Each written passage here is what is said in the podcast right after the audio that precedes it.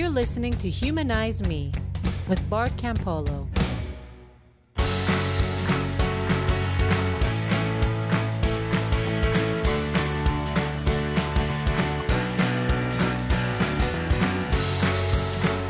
Hey, everybody, welcome to Humanize Me. I am Bart Campolo, and this is my podcast, which means that if something goes wrong on this podcast, it's my mistake, which means it's my fault. And the truth is that this this is a special episode of Humanize Me because something has gone wrong. Something has gone very wrong, and this episode is kind of my attempt to do my best to fix it. Now, listen, if you, if you listen to this show a lot, you know that I'm convinced that this life is the only one that we have and that my response to the reality of human finitude is to encourage people to make the most of this life by building loving relationships and by doing work that makes things better for other people and by cultivating a sense of gratitude for the wonders of this universe and for the privilege of consciousness that enables us to appreciate them. Um, you know, like, and, and this is not, I'm not just pulling this out of my ear. Like, there's tons of data to suggest that the people that flourish the most and that die the happiest, that feel the best about the way they invested their lives, are people that do those things. And, you know, and the truth is, like, I, I'm also convinced that no matter how committed any of us are to those values, we're not that likely to live them out unless we surround ourselves with other people that share those values and that encourage them. That, that, that, we're a tri- that we humans are a tribal species, and therefore, if we want to pursue goodness, our best shot is to pursue it in a collective way. And that's why I'm always trying to encourage secular community builders, people that are bringing people together, whether it's in their living room or in some much more organized way, to pursue goodness together.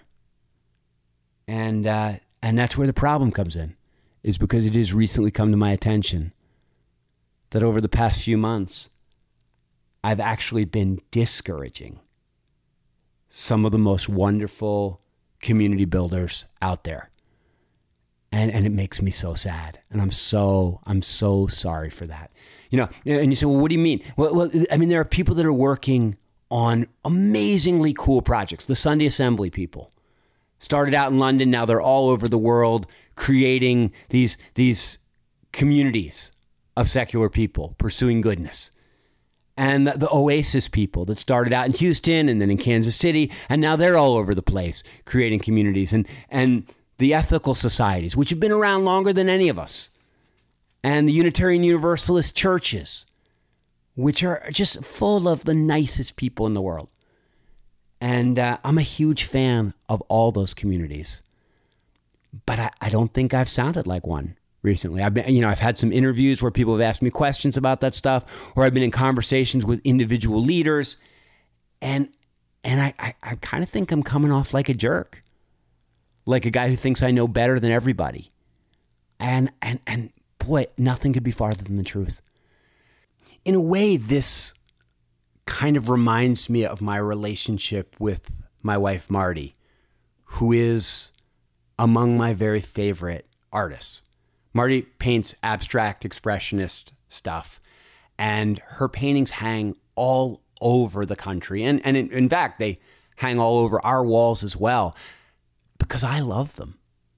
I mean, other people love them and they buy them and she shows them and that's great. But I I don't know that there's anybody in the world that loves her painting more than paintings more than me. But in the beginning of her career 20 years ago, I was probably the worst discourager of her painting, totally un- inadvertently. What would happen would be she would paint something, she'd be working on a piece, and a lot of times artists want to get somebody else's eyes on it. And they say, like, you know, tell me what you see. And so she would call me in and say, What do you think of this? And I would look at it, and then very quickly I would go like, ooh, up there in the right corner, I, I don't think that I don't think that part works at all. Or I would go like, that line, yeah, I don't think that line belongs in this painting. That, it, it, it, that seems like it's from another work. Seems, seems like that, that doesn't fit.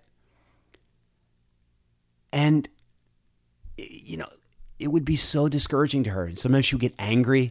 Sometimes she would just be like quiet. And I'd go like, what? What? No, I mean, I think it's a really good painting. But the problem is, is I set it all in the wrong order. I didn't set it up right. And what it took me a while to learn is, is that people, are, when they create something, when they make something, there's a vulnerability there. And so you got to be sensitive. And what I learned was, is that what made sense was to first, when she would show me something, to first point out and celebrate everything I loved, everything I admired about it.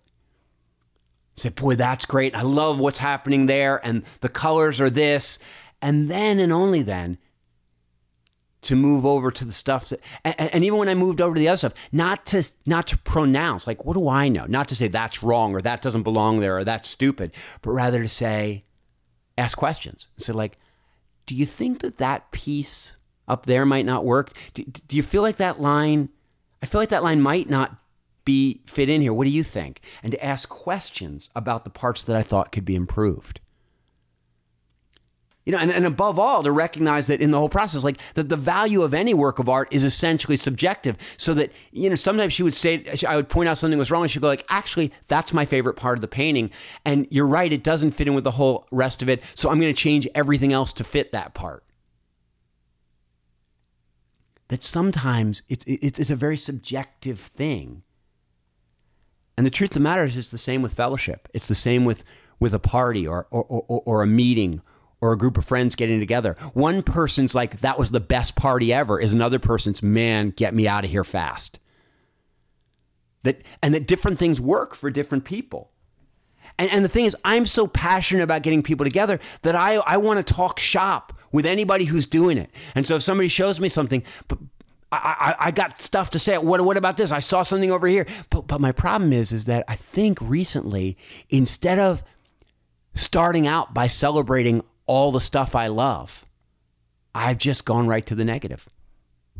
I, I, and instead of asking questions, I've made statements. And so, like when I think about it, like I have spoken at Sunday assemblies. I spoke at their Nash, their at their gathering once, and then and once they let me do a thing in L.A. and I got to talk at that. And I love the Sunday assembly. The energy there is amazing, and the sense of humor and the uh, the quality of the presentations. I mean, it's very exciting stuff. Now, the, now, now the truth is, do I? They, they meet every month. And one of my questions is, gosh, does it make sense to meet every month? How can you build a fellowship if people don't see each other often enough? That's a good question. I'm allowed to ask that question. That's a question of somebody who thinks Sunday Assembly is amazing. How do we make it better? And they may come back to me as they have. Some different leaders have come back to me and said, look, man, we're committed to working with just volunteer leadership and it's too much work to put something together every week. So like we can sustain longer if we go monthly, and not everybody wants to come every week anyway. And then I, I come back and I can have another conversation about like, well, I think it needs to be there every week, even if nobody comes every week. And maybe you should have somebody professional just to help set the stage. Uh, you know, maybe there's another way to do it. And that's a legitimate conversation, but not when you start out and going like, ah, Sunday Assembly does it wrong. Same with Oasis. I mean, Oasis meets every week, which I think is amazing.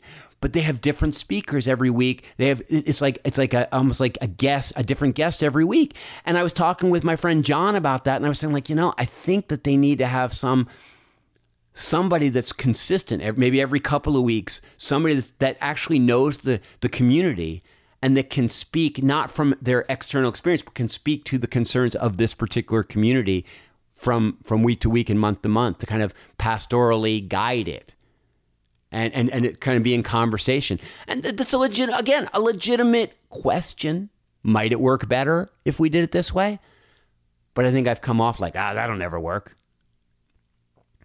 same with the unitarian universalist church I mean, they've been around forever. What, like I've been around for a minute. They've been around for for like a hundred years, and so yeah, they include every narrative. And the young people I work with are not cool with that. Like they want to be part of a group where everybody has a shared understanding of how the universe works and how we understand it, like a scientific understanding. And then they move from there to like, what are the implications of that? Well, great.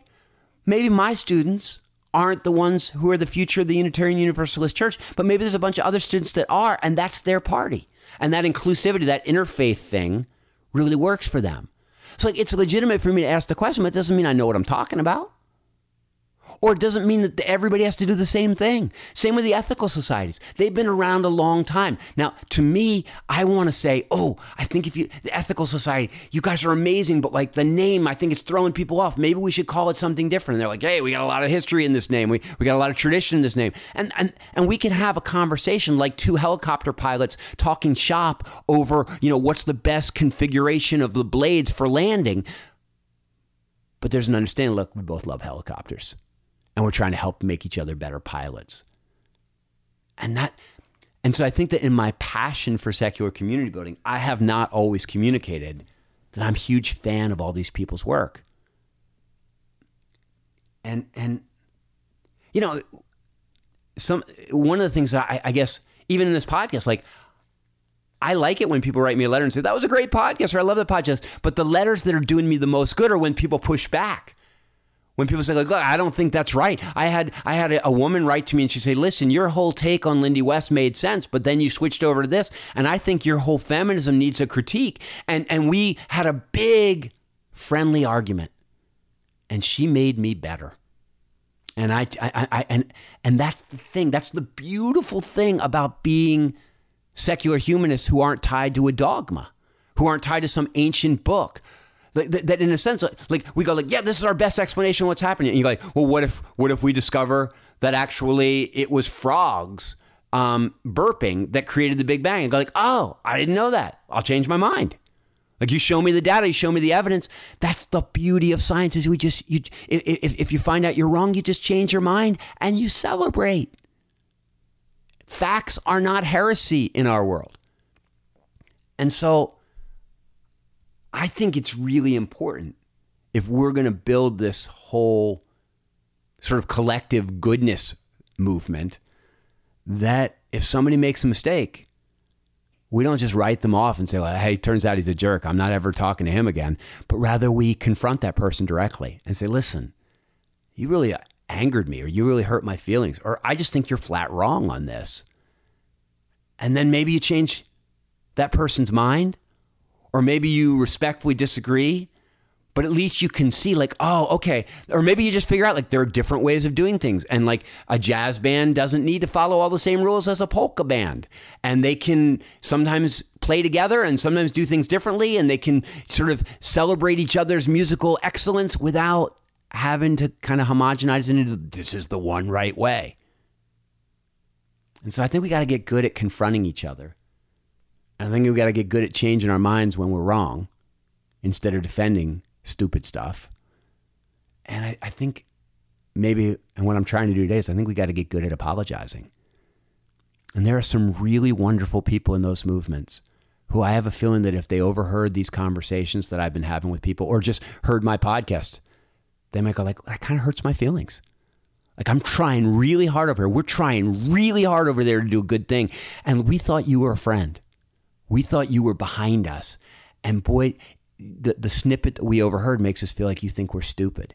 And boy, I got to tell you, those movements, the people in Tucson, the humanists in, in Phoenix, I don't think any, far from stupid. I sing your praises. I send people in your cities to visit you and to become part of your communities because I know that they need to be part of something. And I think all those communities are wonderful.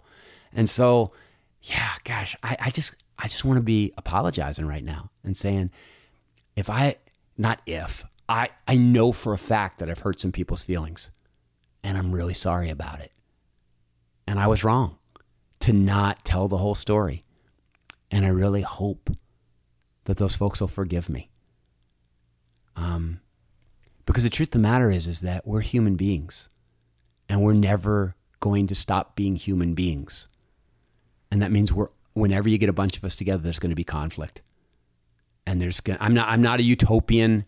I don't believe that like we'll eventually like reach kind of this wonderful unity. I'm not, you know, I'm not a Rob Bell like the universe is in our favor or a Martin Luther King like it bends towards justice. I don't think the universe gives a flying fork about any of it, and I don't think it's bending in any particular direction. But I think that between us, we can work in a in a particular direction. And I, I think that the mark of a community is not all communities have conflict. All human beings make mistakes. The mark of a good community is not that it doesn't have conflict, but that it knows how to resolve that conflict in a positive way. Sometimes people end up even being closer together when they've worked something through. And that's what I'm hoping will be the case here. You know, Karl Popper, the great political theorist, said that that, that, that a lot of our, our, our concerns about government are about how to pick the right leaders and he said, really, the, the best government is not the one that picks the, the right, the best leaders. We'll always mess up at that because people will always fool us or surprise us or change. He said, the real mark of a good government is how quickly and seamlessly it gets rid of bad leaders. And I think that that's the mark of any of us, how quickly and seamlessly we get rid of bad ideas. And I think in a community, it's how quickly and seamlessly we resolve conflict and and we forgive each other and we sort of pick up the reins and get back to the business of building loving relationships and doing good for other people and cultivating a sense of wonder um, and, and, gratitude.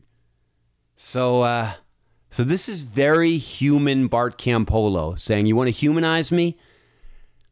Yeah, tell me when I'm wrong, and encourage me to change my mind, and forgive me when my wrongness hurts your feelings." Um, because I'm going to need all of that. And you know what? In five minutes, so will you.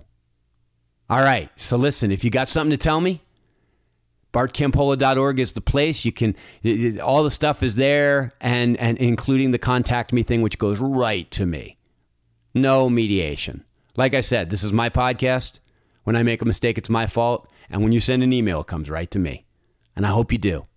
And I'll catch you next time with some more good stuff. In the meantime, I'm sorry I don't have an Ingersoll quote for you today. This was a special episode. I didn't I didn't do the research. I, I do have a quote, but you're gonna immediately figure out that it's incredibly self-serving. And I'm just, you know, like I'm just gonna live with that. It's from uh, Paul Boese, and it's a simple little quote. It says, Forgiveness does not change the past, but it does enlarge the future. So, what can I say? Here's hoping. See you next time. For more information about the work of Bart Campolo, please visit bartcampolo.org.